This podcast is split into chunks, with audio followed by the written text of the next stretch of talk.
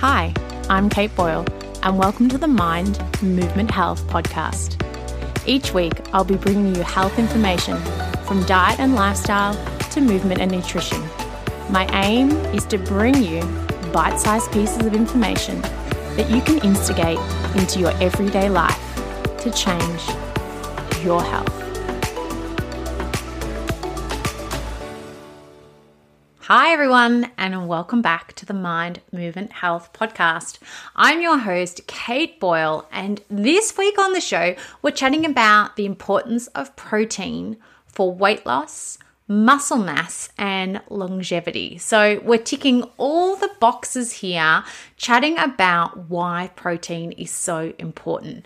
And the reason I wanted to highlight protein on the show this week is because I feel often when we're talking about our nutrition and our diets, we often focus on or we used to focus on a lot more about how much fat we were eating. And, you know, back in the 90s and 2000s, it was all about, you know, low fat and, uh, you know, low carb and all of these types of things. So I think we focus a lot on fat content and sugar intake, but we don't focus a lot on protein generally, I feel the only time we sort of talk about protein is in the sense of people that are doing, uh, you know, resistance training or weightlifting, and you always think about them having to eat lots and lots of protein to build these big muscles. But protein is crucial for everyone and especially for women, uh, especially as we're heading into perimenopause and menopause. And then also over that sort of 60 to 65 age group because we require more protein to maintain muscle mass and help prevent sarcopenia. Now, sarcopenia is the loss of muscle mass, and we know that it's correlated to an increased risk of falls if we have lower muscle mass. So, overall, for our longevity, protein intake is so important. So, why else do we need protein? Well, it's the building blocks of our cells, our muscles, our bones, our cartilage, and also our hair, skin, and nails. So, super important for all the cells in the body and everything that our body is made up on. So, when we think about the food that we're putting in our body, building our body in the cells and tissues and organs and bones, it really matters. If we're feeding, feeding our body, you know, a diet that's high in processed foods, that's probably higher in sugar and, you know, oils, but seed oils, and probably lower in protein, then we're not going to have a really healthy body. But if we're fueling our body really well with great sources of protein, then we know we're going to be much stronger and much healthier overall. Now, our body also uses protein to repair tissues and muscles. So we need it to heal. We need it when we are trying to build and increase our muscle mass and we get to, as we are doing our strength training and we break and tear those muscles as we're doing heavier weights, they need to reknit stronger and they need the protein to be able to reknit stronger and build more muscles. On top of that, it also plays a role in hormone regulation. So, you know, again, touching on perimenopause and menopause, and we have all these, you know, hormones that are changing. Our estrogen and progesterone are starting to drop, you know, our testosterone as well. With all these changes that are happening with our hormones, protein is really important to help with regulation. So, there are a few of the sort of main things that we need protein for, but also on top of that, protein is really satiating. It helps us stay fuller for longer. So if we are trying to maintain a healthy weight or we're trying to lose weight, adding in protein in each meal can be a really great way to get fantastic nutrition, but also help us stay fuller for longer and curb our appetite. So we're not as hungry to eat that next meal, and we're also not getting as many cravings to try to, you know, we want the sugar or the, the muffin or the donut. We won't get as many of those cravings if we have an adequate intake of protein.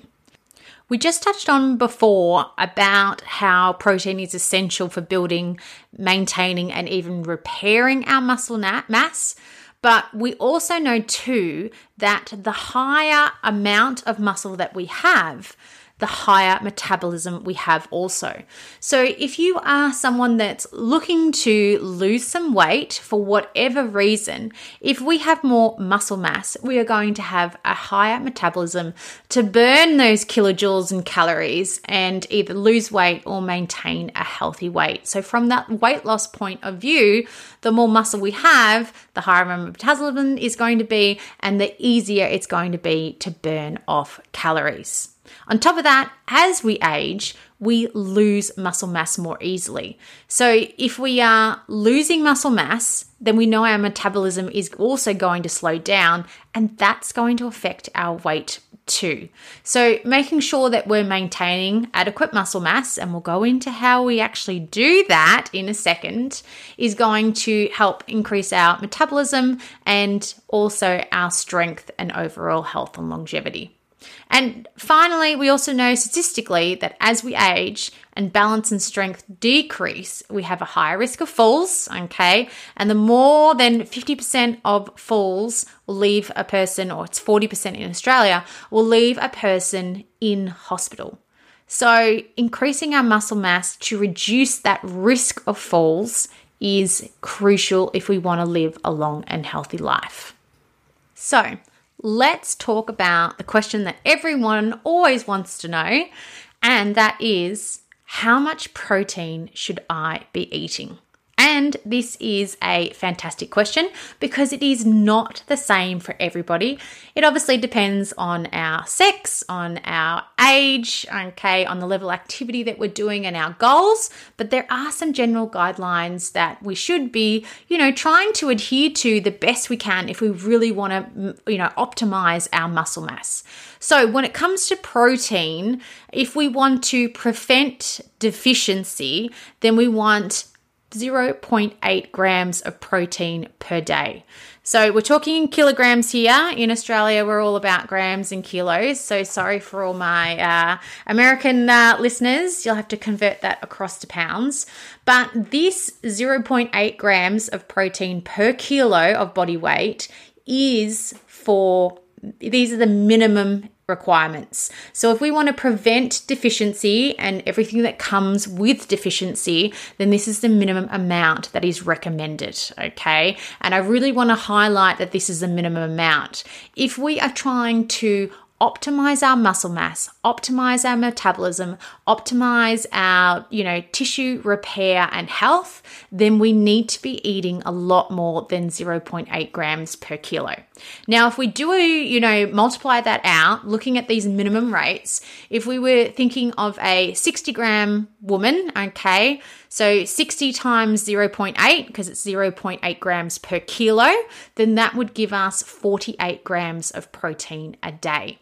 Now, a, you know, red uh, meat, so uh, say a steak the size of your palm, is about 35 to 40 grams of protein. So essentially, you could be eating that and maybe not much else, you know, protein, and you've pretty much met your requirements for the day. But this is only the minimum intake. That might sound like a lot, but it's actually not a lot when we're trying to optimize our health. So, how much should we really be aiming for to get all the benefits from eating protein? Well, we pretty much want to double that minimum requirement and we want to be averaging about 1.6 grams per kilo or for the average woman, in general, we want to be eating around that 100 gram to 120 grams a day. So, to really, you know, optimize weight loss, maintain and boost muscle mass, really focus on that tissue repair, I have great hair, skin, and nails, you know, great hormones, then we need to be aiming for that 100 to 120 grams of protein a day. Now, if you're an athlete and you are doing heavier lifting, maybe you know you're training a lot more, um, it could be weights in the gym, it could be a group sport, whatever it is, you would need to eat more protein, okay? Because you're exercising a lot more, you're putting your joints and your bones and muscles under a lot more load, so therefore your protein requirements would be higher. To calculate this out, I always say you know, visit your professional, visit your health practitioner because it depends on age, sex, what you're doing, you know, and all of that type of thing. So, but generally, if you are an athlete, you will be eating more than 120 grams a day. You're probably looking at more like 150 to 180 grams a day. Now, when it comes to protein, not all proteins are created equal. Some protein is known as a complete protein, which is made up of all nine essential amino acids. And these amino acids are essential because they can't be made in our body. We need to get these amino acids from our food sources, we can't create them ourselves. So, these nine essential uh, amino acids are histamine histidine, sorry, isoleucine, leucine, lysine, methionine, phenylalanine, threonine, tryptophan, and valine. So I probably didn't do that justice in pronouncing all of those, but you will have heard of some of those before.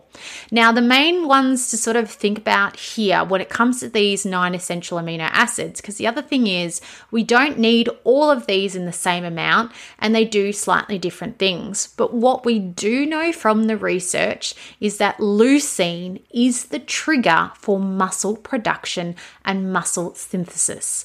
So, if we can consume protein that contains leucine, we will have a higher amount of muscle production. But if we don't have that leucine, so you can be eating protein that doesn't contain leucine, and we are not going to get that muscle production and muscle synthesis. So, that inclusion of leucine as one of your essential amino acids in your protein intake is crucial.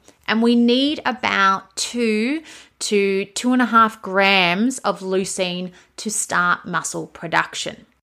So, what foods are high in leucine? Because that's the next question. Well, the foods that are complete protein sources, so we're talking about before that we have complete protein sources and they uh, include the nine essential amino acids.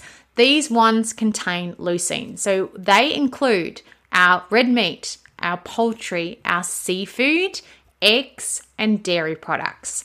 Now, for the amount of leucine in each, you can do a Google search because again, they have varying amounts.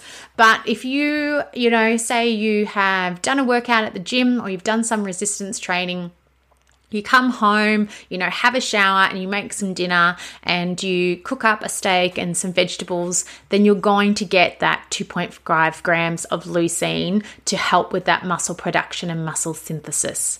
So, you know, really including those complete protein sources when you can is going to help you get that leucine intake when we're looking to build muscle mass.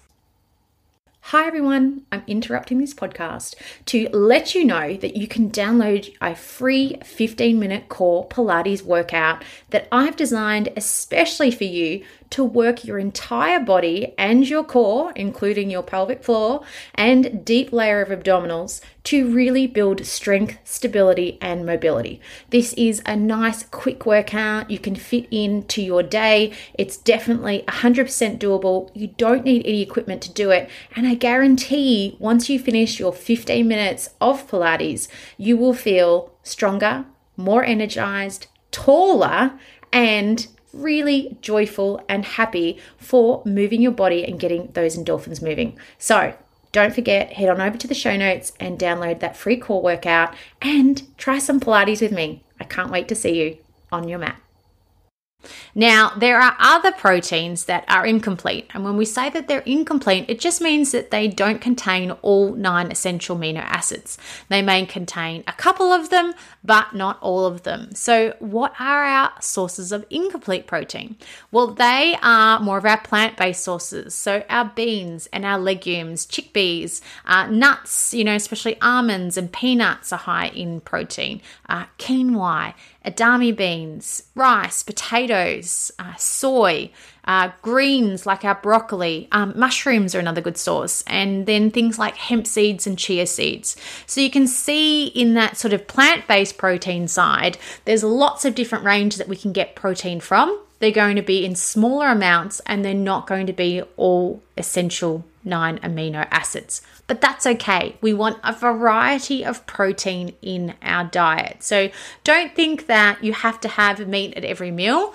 That's not what this, you know, I'm saying about this podcast. I'm saying, you know, add in some of your complete and some of your incomplete protein sources so that we can get a balance. And if we are really focused on trying to build more muscle mass, then we need to look at those complete sources so that we can get some leucine in our diet so we can really stimulate that muscle production.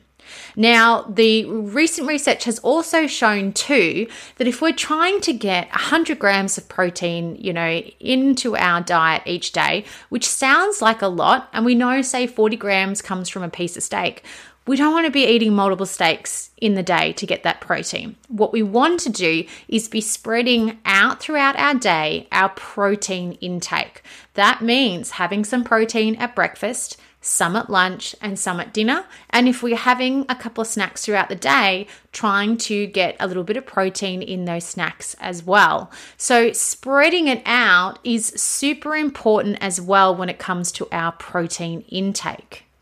And spreading out our protein intake so that we have a little bit at each meal is important because overnight our muscle tissue starts to break down and the liver makes protein by taking amino acids from the muscles. So the liver causes that muscle tissue essentially to break down because it wants the amino acids. Now, when that happens and the muscle tissue is breaking down, we call that a catabolic state. So the muscle tissue is breaking down. Now, when we wake up in the morning, until you eat your first meal that contains protein and ideally leucine, our body is going to remain in a catabolic state. It's going to remain in that muscle breakdown state. So, if we are not eating protein until our dinner meal, that means we're going throughout the whole day where our body is still continuing to break down muscle tissue so that the liver can draw on those amino acids. So, what does this mean? Well, it means that if you're going to the gym and doing a workout, that you're not going to get a lot of benefits. You're not going to build muscle mass because your body is still breaking down amino acids. So, what can we do? If we eat protein in our first meal of the day and when we're breaking that fast, then we change and switch up our body to moving into an anabolic state where we are starting to create muscle, okay, because we're getting that protein intake and that leucine intake, it switches the body from a catabolic state to an anabolic state where we then can create muscle tissue. So, this is really important to help prevent sarcopenia, which is the breakdown of muscle. And that tends to happen as we age, as we get to our later years, and generally, you know, most commonly is over the age of 65 it's a lot harder to maintain the muscle mass we have and also to increase our muscle mass. So, you know, in our 60s, if we, up until then, we had never done any resistance training, one, it's not too late to start. And two, we should definitely be doing it because we will lose muscle mass unless we start to add in adequate amounts of protein and resistance training. So I think it's really important to say too, it's not enough to eat protein to build muscle. If you only eat protein, you will not build muscle. You need to add in the resistance training to create the muscle. So think of the protein like the building blocks and then what are those building blocks going to make? They're going to make the muscle tissue because we're adding in the resistance training that's pretty much telling the body, yep, that protein needs to go here to build muscle. But if it's not getting that input from the resistance training, then, like everything else that we eat, it can circulate around the body and it's excess energy and it will be deposited, converted to adipose tissue or fat. So, if you are eating a high protein diet, but you're not adding in resistance training, you won't magically build muscle mass. We need the combination of the two to make the difference. So, how can our day look? How can we easily add in protein at each meal or snack to make sure that we're getting adequate amounts?